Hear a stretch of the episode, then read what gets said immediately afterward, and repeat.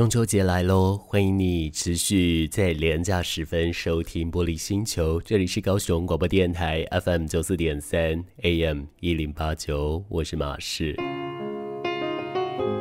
在连假的期间，大家过得还好吗？希望你一切都很好，也希望你一切都特别的顺利，特别的顺遂，特别的开心。至少我是这么希望的哦。好了，在我们的呃节目当中呢，我们一直以来都有跟你来聊聊关于身心患者他所要注意的一些事项，对不对？那么在这当中，你也常常会听到马氏提醒你，如果说有服用相关的身心症药物的话呢，其实，在柚子、葡萄柚这一些的相关饮品和这一些的食物是不要吃太多的。而到底是应该不要吃太多，还是完全不吃呢？其实，当然网络上的说法众说。纷纭，而且啊，也不只是身心科药物哦，啊、像三高的药物啊，甚至有一些特定的类型的其他药物，都跟这柚子和葡萄柚有一些对应的影响效果，甚至呢，可能不止它们了，像芸香科的植物，包含橘子啊、柳橙啊这一些，通通都是有的。但是到底呃，它们的作用是什么呢？会影响到什么东西？以及我们到底要怎么样去衡量食用的比例？因为总是会有一些人特别特别喜欢吃这些东西嘛。像我身边总有朋友就是特别喜欢喝葡萄柚的果汁和柳橙汁的。那像马氏来说就比较还好一些些。可是呢，像马氏也很喜欢喝茶啊。所以说呢，呃，在对应的情况上而言，好像。像有的时候在服药上就需要特别注意，但是这样子的比例要怎么样拿捏？而这当中又有什么样的影响呢？在今天的节目当中，我会邀请一位药师来到空中跟大家来聊聊哦。当然，在那之前，我还是想问问你，过得还好吗？这个礼拜，我觉得应该是我人生当中很戏剧性的一刻了，因为这个礼拜我生命当中面对了一些离别的议题，而这个离别的议题，它却刚好出现在我准备要上啊、我们平日的午后阳光第三阶段之前。那一刻当下实在是晴天霹雳，我总觉得这一些以前在学校听到前辈或听到老师们讲的这些案例，总觉得好像离自己很远啊等等的，但是我从来没有想过我自己居然就要在上线的前一刻去接收到晴天霹雳的消息，而且必须用很快速，近乎是。三分钟甚至更短吧，这样的时间去把这些情绪给消化掉了。但我想，我觉得这就是大家对于职业上的某一种道德，或者是对职业上的某一种的热爱吧。我总是觉得，总是要开开心心的出现在大家的面前，陪伴在大家身边，这样子你们听我的节目也才会开心愉快啊，对不对？当然，有的时候玻璃星球我们探讨的是一些比较重的议题，可是呢，在这当中都不要忘了，我一直都在强调。美好的事情总是比这一些让人悲伤的事情多，非常非常多。我们也持续记得，我们也持续的努力，在这个世界，我们努力的向善，我们努力的活出自我，我们努力的做好我们应该做的事情。那当然，贵人迟早会来临，而好运也一定会降临的喽。同时之间也提醒大家哦，因为现在在中秋连假呢，有蛮多人总是会上网去搜寻一些对应的资讯，对不对？那如果假设要搜寻像垃圾车啊，或者是其他一些文化场域等等很多与市政相关的讯息，蛮多人会点到高雄市政府全球资讯网上来做查询。可是近来有蛮多的一个不肖诈骗人士假冒了全球政府资讯网哦，那他会用很特殊的一个字母排列，但是那一个字母排列跟网址。是有那么类似的，跟原先的很相关哦，甚至他就直接取了一模一样的网站名称，诱使民众来点进这个钓鱼网站。所以也提醒大家一定要特别留意，也要特别的小心。你可以透过检查网址来去做查证，而遇到了这一些相关的疑似诈骗专业呢，你除了查证之外，你也可以去做检举哦，拨打一六五反诈骗专线，或者呢到 LINE 上去搜寻相关的社群单位。统统都可以找到。那么当然了，你上到高雄市政府各局处的网站上呢，其实也都可以找到对应的一些相关资讯。也提醒大家啊，千万千万不要上当了，因为在近期来说，已经传出了有一些人是受害的，那导致说自己的个资啊，可能有暴露上的一些风险哦。所以在这个时候，我们都一定特别特别的要注意，尤其啊。这连假时分，大家都放松，大家都在放假了，所以说我们更要小心留意，我们更要把警觉性给拉高，才不会让不孝人士得逞喽。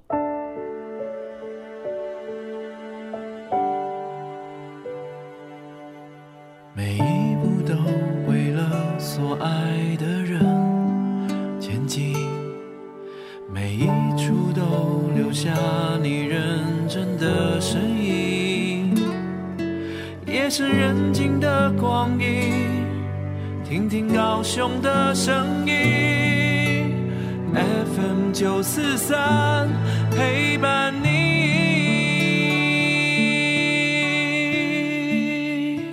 好的，欢迎大家持续锁定玻璃星球，也祝福大家中秋节快乐了。在中秋节的时候，我们吃烤肉，我们吃柚子。我们吃月饼，有的时候我们喝一点果汁。你会喝什么果汁呢？记得不管吃什么喝什么都很好，但是不要过量哦，这样子才是比较好的。但同时之间，大家也知道了，近期在节目当中我都一直在提醒，也就是如果吃了柚子、喝了葡萄柚汁、吃了这些芸香科的水果啊，或者芸香科的食物的话，一定要注意，如果有在服用身心症药物的话呢，就一定要有一定的间隔，甚至有一定的一些留意。但其实也不只是身心。颗药物，其实有蛮多药物都是如此的。那么在今天的节目当中，我们邀请到现在正在社区当中服务的药师徐伟杰药师，徐药师好。哎、欸，主持人好，各位听众大家好。您现在是在哪一间药局来做服务的？我目前是在那个男子的健佑药局。那工作的内容基本上就是啊、呃、发药啊。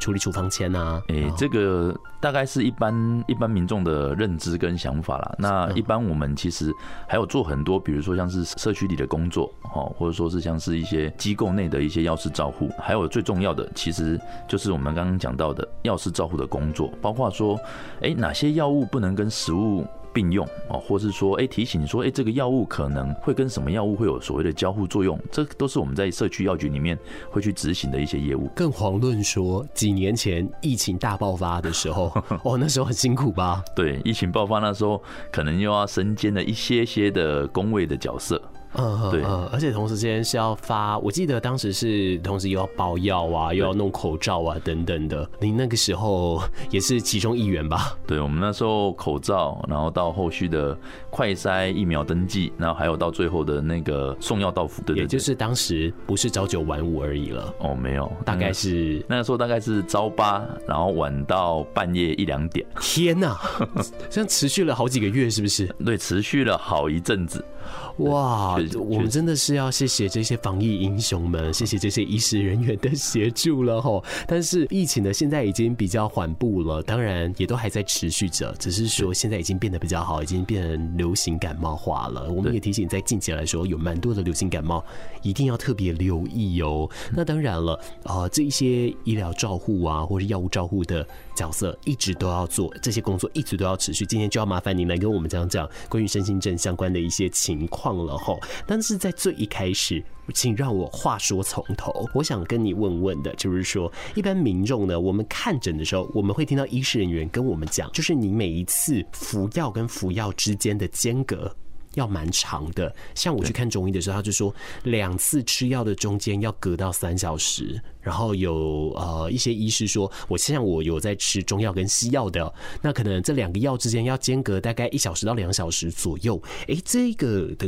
原因是什么呢？因为像是不管是我们西药跟西药之间的间隔，还是中药中药的间隔，或是中药西药穿插在吃，其实我们都会建议说，两种药品在使用中间哈，会建议间隔大概一到两个小时，避免说哎两个药物它可能会有所谓的交互作用，碰在。在一起的时候，可能会产生一些我们不希望出现的一些副作用啦，不良反应，所以才会有这样子建议说间隔一到两个小时。那刚刚像主持人有提到哦，就是我们说中医师说，哎，中药跟中药之间两次的吃药之间要间隔三个小时以上，其实是为了避免说两次的用药时间太接近，可能会造成它的副作用，或者说它的给药的频次太高、太密集的时候哦，有可能它的副作用会产生哦，有可能是这个原因。嗯，也就是说，这些药与药之间一旦被那个包装隔开的那一刹那，他们就成为了无法再见面的恋人。没没错没错，可以这样子讲。了解，但是药跟药之间是这样，那药跟食物之间呢？他们的这样子的间隔也是如此吗？因为我们知道的是，你吃饱饭后不能马上吃药，大家都说要隔大概二十分钟到三十分钟后，有一些消化了，胃还有东西，你在用药。但是呃，如果说这个药物与食物它有特定影响的话，它也是就要隔到这样子所谓的。一小时、两小时，甚至达到三小时吗？因为像有些药物跟食物哈，其实它还是会有一些交互作用了。那我们可以比较去细分，大概就是会影响到所谓药物或食物的交互作用，大概就是四个哦，就是吸收、分布、代谢、排除，大概这四个机会啦哦，这四个部分会影响到药物跟就是药物药物之间或药物食物之间的交互作用。那我们为什么会希望说两次的东西间隔会间隔一个小时以上？哦，最主要是我们不希望让它在吸收的这个阶段就碰在一起。那有些为什么会间隔更久，甚至说，诶，有在服这个药物的期间都不建议使用，就是来自于它可能处于一个代谢，可能某一个药物的代谢，它会被某一个食物，哦，或是某一个药物所影响。这个的影响可能就不是吃进去的那一刹那，而是它在这一段药效有在发挥的期间，都有可能会影响另外一个药物的。代谢造成另外一个药物可能在身体累积的量突然变得很多，或者是说突然衰退的很多，哦，造成诶，可能我们目标希望说它在身体里的浓度达不到。或是超标了，都有可能造成我们不预期的一些不良反应的产生。嗯嗯嗯，那这样子相关的一个情况也就特别注意了。但当然，因为台湾的民众就是日渐重视健康嘛，像我昨天就在查了一下，其实我们的国民平均寿命好像又提高了哦。就我记得男性好像已经来到了八十一岁，女性是八十四岁左右哦。其实这个都非常高，那也就代表着大家特别的重视自己身体健康的情形，饮食上和用药上都特别的留意。请问一下，医师，您平常在这社区啊，在做药局上的一些相关服务的时候，哎，你有没有发现到说，哎，民众普遍对于说哪一些的食物和药物之间，呃，这个像个相互作用的一个关系，有一些的认识呢？不知道我们可不可以举个一个特定的一个例子说明呢？其实比较常见的是在服药的时候啦，哦，服药的时候，那因为最常见是服药，我们都会特别叮嘱。好，一定要用白开水。那很多长长辈或者说一些民众哦，他们可能会觉得，哎，我随手就是有饮料啊，好，不管是果汁，好，或者说一些茶类，好，牛奶，好，还还有像咖啡，其实都有可能会影响。我看过有人用高汤。哦，高高糖，对，其其实这个就是我们讲的，其实有时候我们在服药的时候没有使用白开水，哈，光是像是我们讲的咖啡啦，哈，酒精呐，哈，或者说像是果汁，哈，那个或者茶叶，哈，这些其实都有可能会影响药物哦。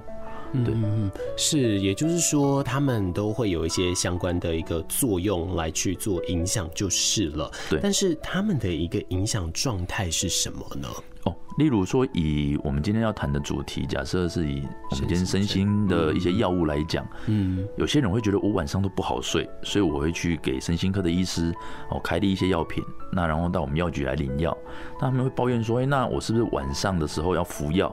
是不是可以搭配哦，比如说搭配一个喝个小酒，小酌一下，哎，会是不是会这样子会更好睡？哦，其实我们都不建议，哦，因为他们会认为说，哎，喝酒会好，会助眠。那吃药也会助眠，一加一是不是会有等于二的效果？哦，其实这个是很危险的一件事情，哈，因为我们在酒精搭配上的话，有可能会造成它副作用或者说不良反应跑出来，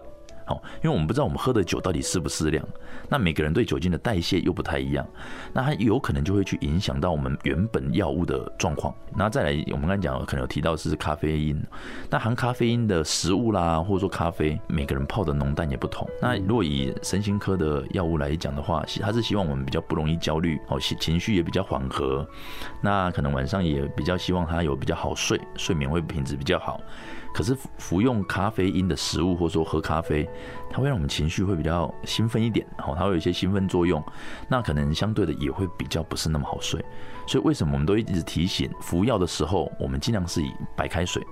哦，为主为原则啦。哈。那其他的饮料，我们还是先暂时避免，最好还是可以间隔一个小时以上会比较好。嗯，因为就我所知，这个身心症的药物跟酒搭配起来的话，其实它是容易会造成这种心悸或者是有这种心跳加速的这些问题的。当然，也不只是这些药物，其实大部分药物都不应该哦。所以提醒大家，这个真的要特别小心。但是既然我们已经破题了，我们就应该好好的来聊聊。身心症的药物实在是无告贼，我的自己也知道，其实我们没有办法用一个问题把这所有药物的呃不能碰到的食物全数搭配。对，这是不可能的。所以在这里，我想我们就举一个大方向就好，大家特别注意有哪几类的一个食物或是饮品。哎，我们如果说是身心症的服药病患的话，我们一定要特别小心，不管说是避免使用或是使用量。就像我们刚刚有提到哦，就是酒精呐，哦，酒精不管是我们讲的像高粱酒那些烈酒哦，或者说一般的啤酒，只要是它是含酒精的饮料哦，甚至是一般的调酒，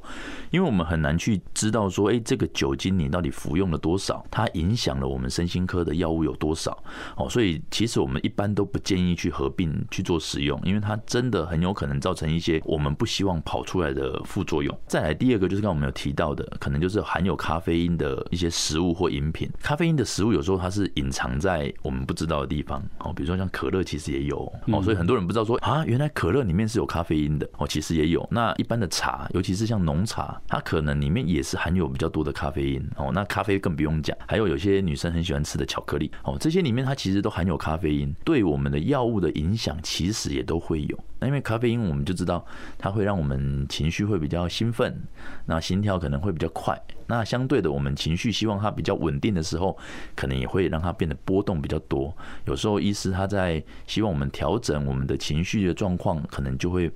比较不像医师预想的那么好，那么稳定。那第三个哦，那就是比较应景啊，就是在讲我们所谓的中秋节可能会遇到的哦，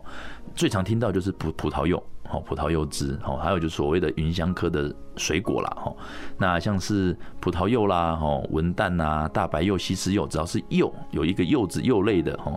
它里面都有一个酵素，都有可能有一个成分啊，它都会影响药物代谢的速度，那可能就会造成药物它一直累积在身体里面的时间，哦，就延长。那今天我假设我今天每天固定要吃一颗药，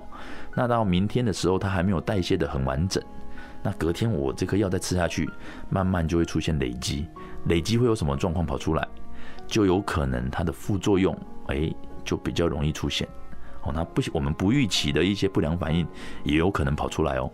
嗯嗯嗯，我就以这个柚子还有葡萄柚为就好了，因为这也对应中秋节嘛，这网络上也有很多的一个提醒了。嗯，那这样子是呃，身心症服药病患他是完全不能吃吗？还是说他使用量就特别的注意一下呢？我都会这样子跟民众解释啦。如果说不是真的那么喜欢吃，或者说不是非吃不可，我会建议就是可能就是以一半到两半适量就好。因为虽然说一半到两半其实就多多少少会影响，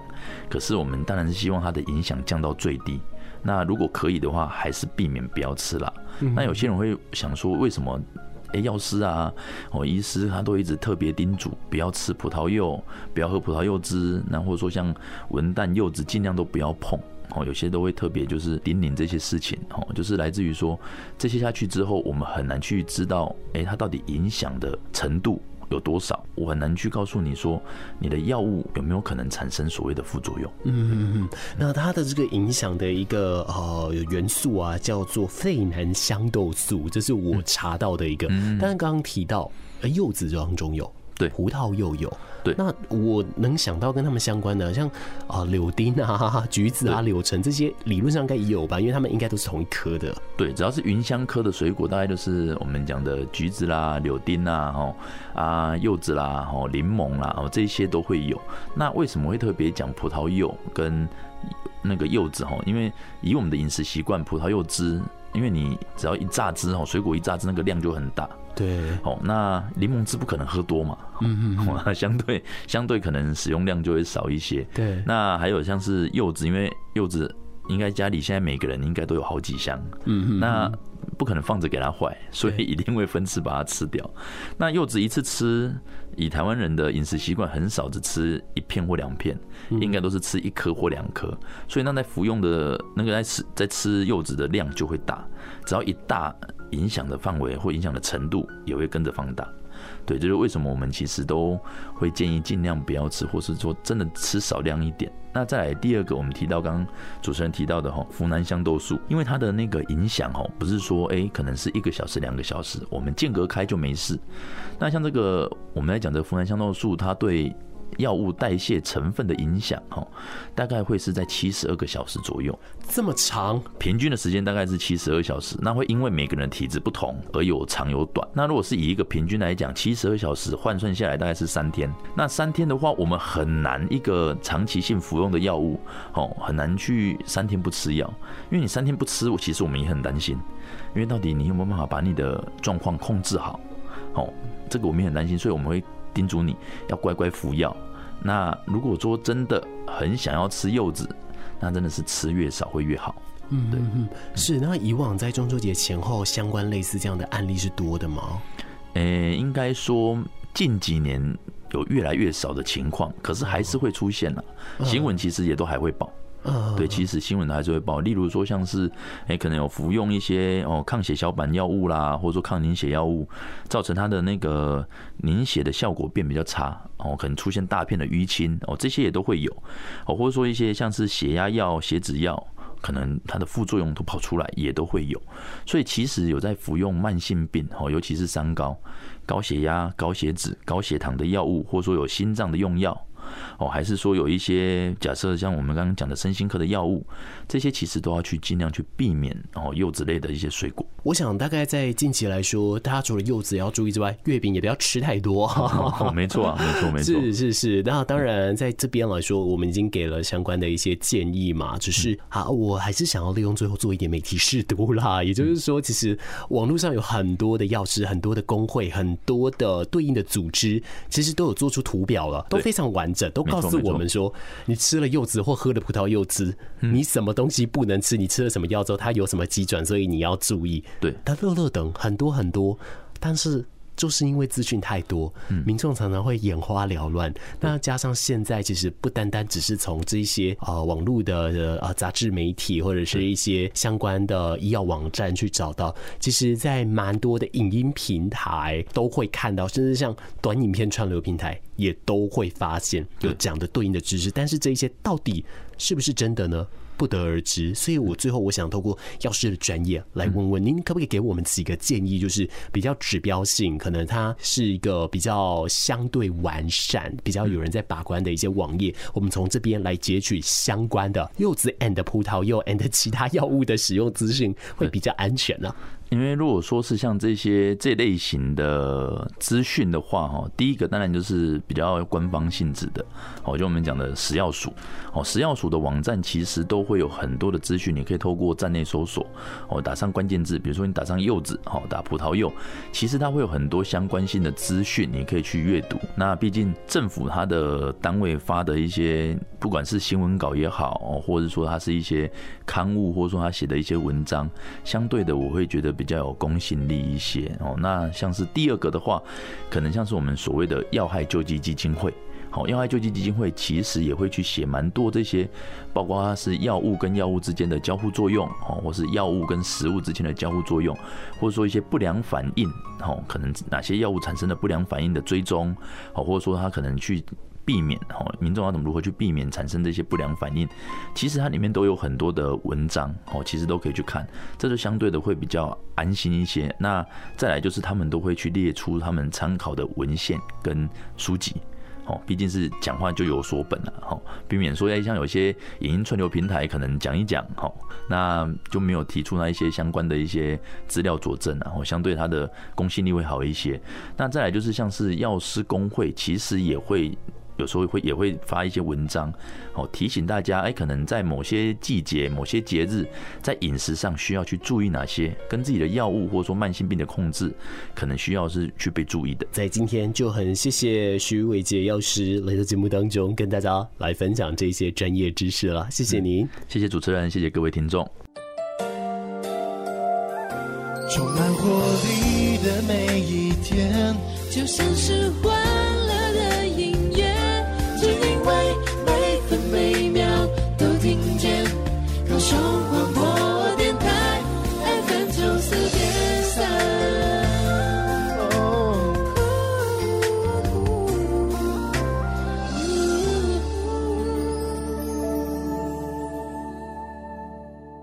你现在所收听的频道是高雄广播电台 FM 九四点三 AM 一零八九，我是马氏，感谢你在周末时分。依旧在这里哦，依旧在玻璃星球当中起航。我们玻璃星球新的旅程已经开始了。我们接下来会关注在于男性幸存者的相关议题。不过呢，同时之间，我们一直都有在做的事情，也不会忘记的。也就是说，我们会持续的用节目的角度来关心身心病患啊，或者是身心需要的人，他们可以有一些怎么样的调试，或者是有什么样的一些处理跟应对哦。如果说你有特别在意的方向，或有特别想要听的主题，也欢迎你来跟马氏许愿。上到 Facebook，上到 Instagram，搜寻 DJ 马氏，马来摩的马，士官长的士。你就可以找到我的一张翠流哇哦，在上面留言啊，没意外的话，马士会看到啦。那如果说看到的话，我会尽快的来回复你的。当然了，你给的建议我也都会照单全收，也会在主题上多加的斟酌。这也是我做节目最开心的一个方向，因为呢，可以跟你们一起共创这个节目喽。时间已经来到最后一刻，准备跟你说再见，晚安喽，拜拜。